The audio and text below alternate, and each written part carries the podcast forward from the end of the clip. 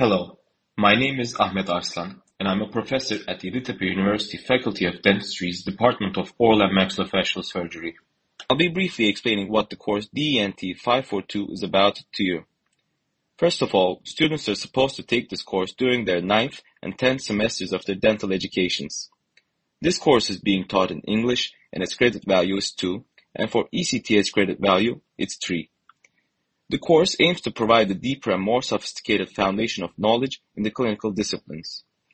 The course is devoted to the diagnosis and surgical treatment of diseases, bone grafts and reconstructive surgery, management of benign and malignant lesions of the jaws, temporomandibular joint surgery, orthodontic surgery, and correction of the dentofacial anomalies, mandibular and midface trauma management.